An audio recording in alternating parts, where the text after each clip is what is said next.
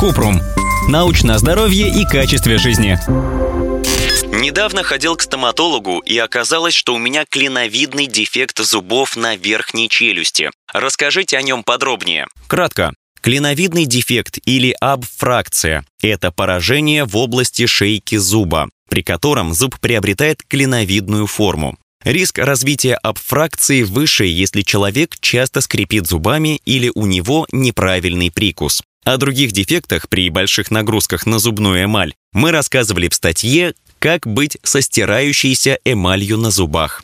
Подробно. Абфракция в основном возникает в пришеечной области зуба. При этом зуб приобретает клиновидную форму с острыми внутренними и внешними углами. Такой дефект чаще появляется у людей со слабой эмалью и повышенными нагрузками на челюсть, например, при нарушении прикуса или бруксизме.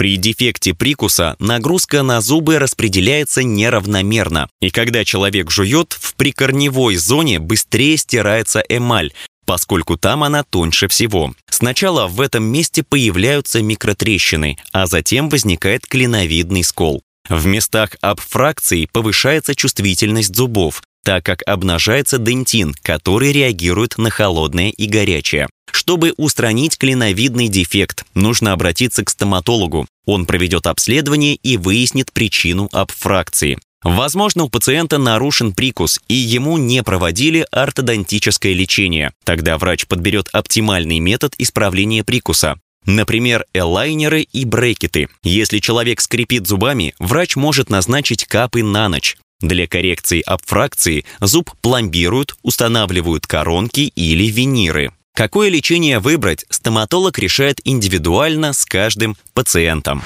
Ссылки на источники в описании подкаста. Подписывайтесь на подкаст Купрум, ставьте звездочки, оставляйте комментарии и заглядывайте на наш сайт kuprum.media. Еще больше